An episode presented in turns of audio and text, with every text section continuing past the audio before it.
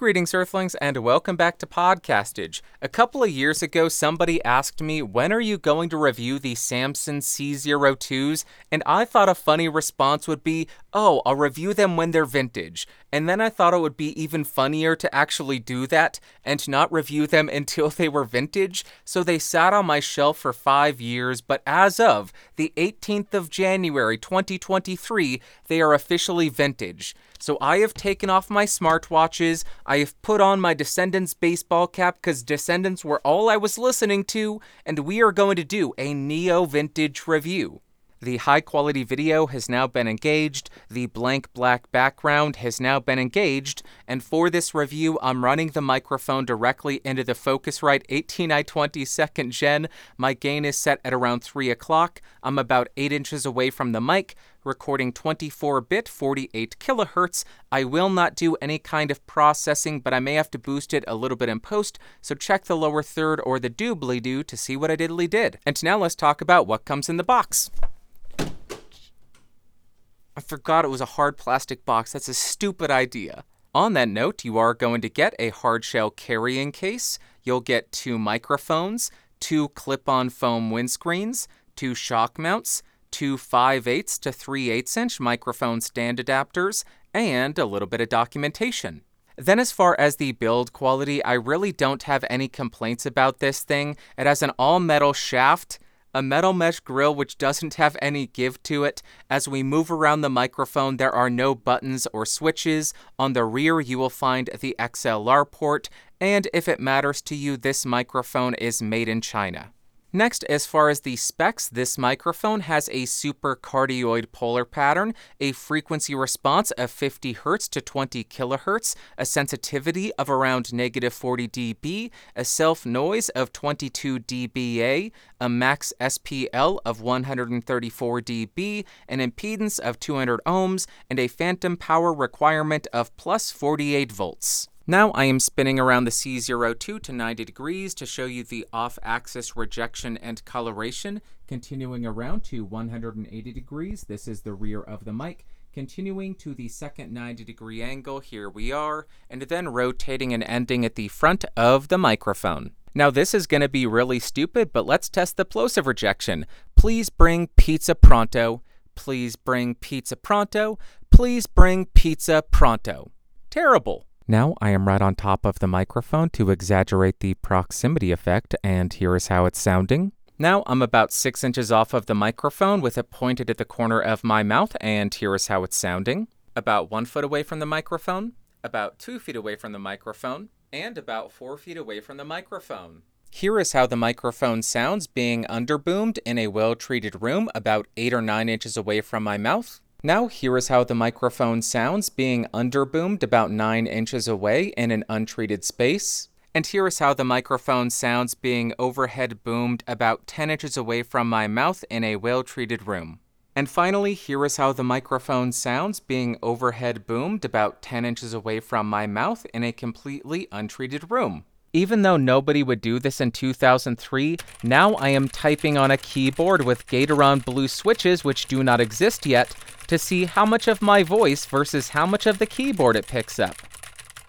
And for the elite gaming folk, now I am typing on the sad W and spacebar keys as though anybody would be recording themselves gaming. It's 2003. Who would be doing that? Now here is how the microphone sounds in a well-treated room about 6 inches away from my mouth. And here is how the microphone sounds about 6 inches away from my mouth in a completely untreated room.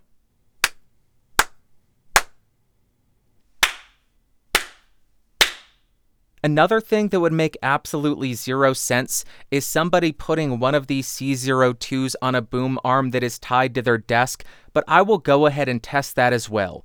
Now I am tapping on my desk to see how much of that noise the microphone and the shock mount reject.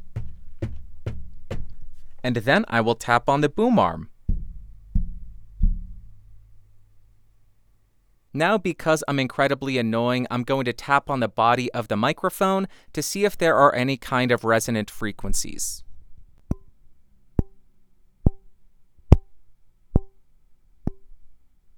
Now I want to see if the provided foam windscreen has a huge impact in the tone of the recording. Currently, you are hearing me speaking into the microphone without the foam windscreen, and here is how it sounds with the provided foam windscreen. And here is another sample speaking into the microphone without a provided foam windscreen. And for good measure, here's another sample of the microphone with the provided foam windscreen. Now, like I always do, I'm going to do a quick spoken word comparison between the microphone we're reviewing and a handful of other microphones so we can see how it stacks up against the competition and hear it in the context of the market. We'll start on the Samson C02, 6 inches away, gain set at 3 o'clock, and here is how it sounds. Now I am on the Rode M5. This goes for $200 for a matched pair, so $100 per microphone. I am 6 inches off, my gain is still set at 3 o'clock, and here is how this sounds, 2 times the price of the C02. What do you think? Let's go back and do some more comparisons. Back again on the Samson C02, nothing has changed. Check the lower third to see how much I boost each of these mics in post. Let's go to another microphone. Now I am on the SE Electronics SE7, which goes for about $110. I am 6 inches off. My gain is still set at 3 o'clock. And here is how this sounds compared to a microphone that costs $50.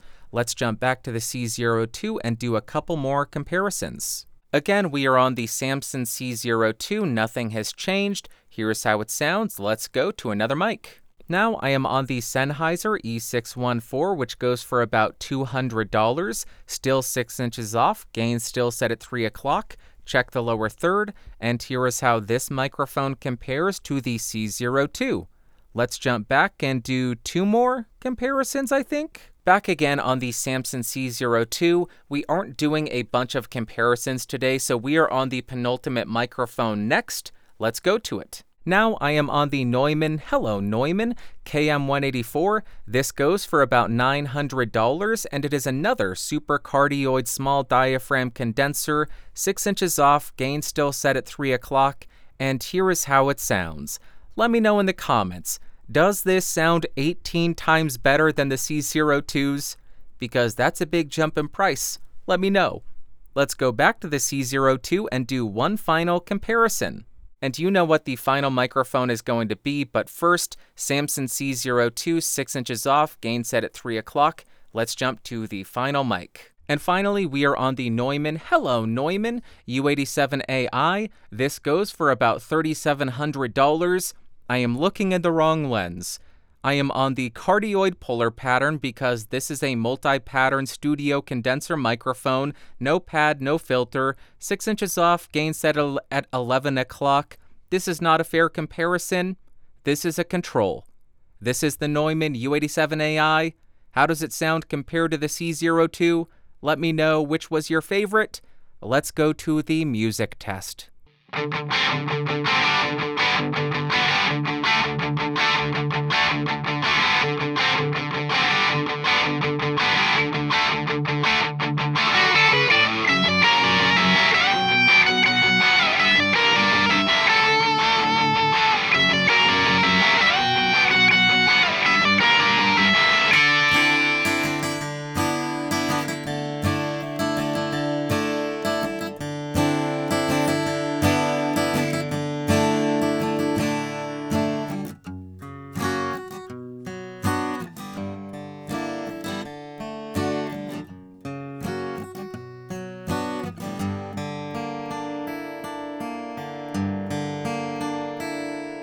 I'd appreciate if you would check out my love journal now.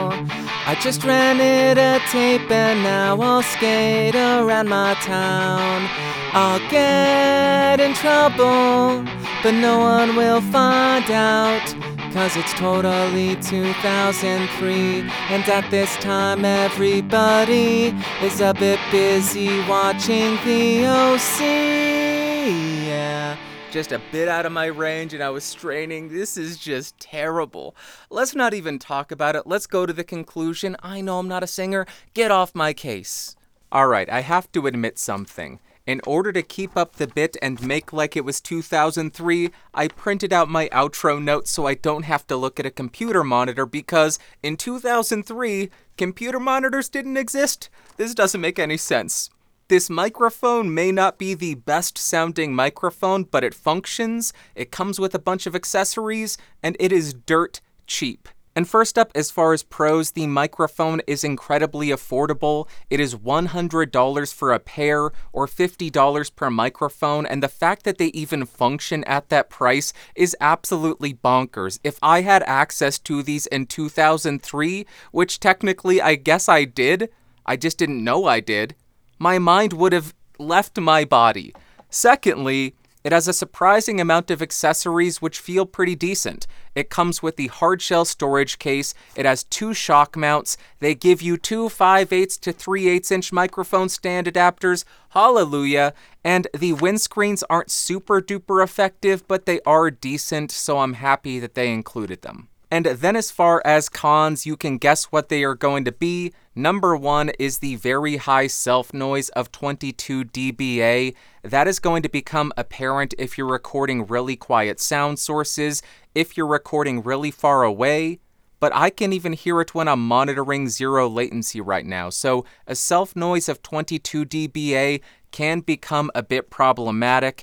And secondly, for a small diaphragm condenser, it does seem to have a pretty low sensitivity. Compared to the Rode M5, the SE7, and the KM184, this was quite a bit quieter. The only mic this was louder than was the Sennheiser E614, which is just mind-bogglingly quiet. I don't think the sensitivity is so low that your preamp noise is going to start to be an issue, but the lower sensitivity is just something that you should be aware of. And now, what are my overall thoughts and opinions of the Samson C02s? On the electric guitar, I think they can work, but I think you're going to be running uphill, going uphill both ways.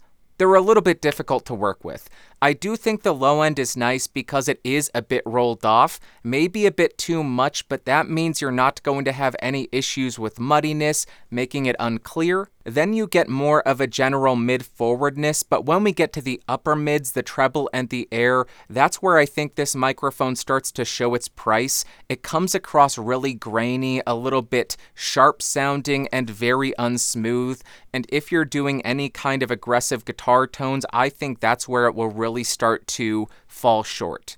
Not my favorite for this application, but it can work. Then on the acoustic guitar, that is my favorite application for this microphone, but that may be my bias showing, because there is something special about an SDC on an acoustic, and there's something even more special about a stereo miking setup on an acoustic. I just love it. It brings the instrument to life, and it's one of my favorite sounds. But as far as the tone, you don't get a super robust low end. It is very controlled, but it is going to lack body. Some people will love that, others will hate it. And I know I'm already going to sound like a little bit of a broken record, but it does come across a little bit mid-focused, a little bit mid-forward, and then in the upper frequencies, it is certainly not the smoothest. As I mentioned, it is a bit grainy, a little bit unnatural, but for $100 for a stereo miking setup, I'm pretty thrilled with the sound I was able to pull out of these things. Next up, for singing, that is my second favorite application for this microphone.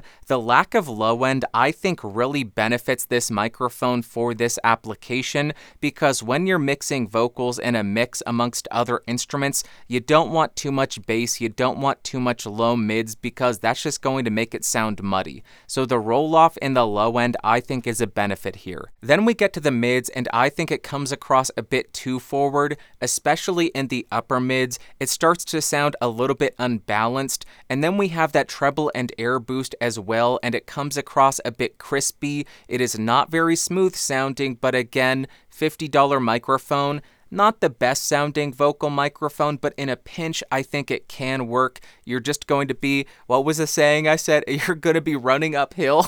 That's not even a saying. Why am I using that? And finally, for spoken word, I am going to sound 100% like a broken record. The low end is not overpowering, it is quite controlled and maybe a bit too rolled off, especially for this application if you want a bit of body. The mids are forward. I found it sounding a bit congested and a touch nasally, and then you do have the treble and air boost, which again, sound a bit grainy, a little bit sharp, a little bit unnatural, not the greatest sound, but for this application at a distance miking situation, I think it functions fine. You're just going to run into the issue with a bit of the self noise becoming more apparent because you're miking at a distance. And to wrap up, would I recommend the Samson C02s? Kind of. If you have a higher budget, I think there are much better sounding and much better performing microphones that offer a more balanced tone and a much better noise performance. So if you have that higher budget, I would say no, I don't recommend them.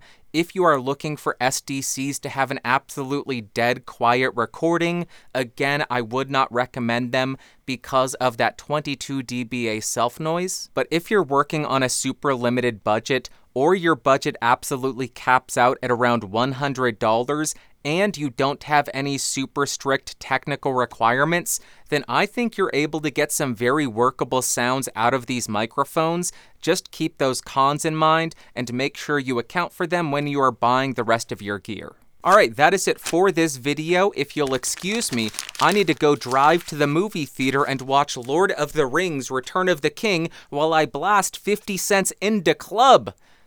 What am I talking about? If you found this video fun, interesting, or helpful, go ahead and give it a thumbs up. Note to self, do not punch the camera mid-recording because you will lose the framing. If you didn't like the video, give me a thumbs down. There's a video directly beneath me if you want to see more. These people over here are amazing. They support the channel at $5 or more, and that is all that I have. I will talk to you later. Thank you so much for watching. Thank you so much for listening. I love you. I will talk to you later. Whoa, whoa, boop.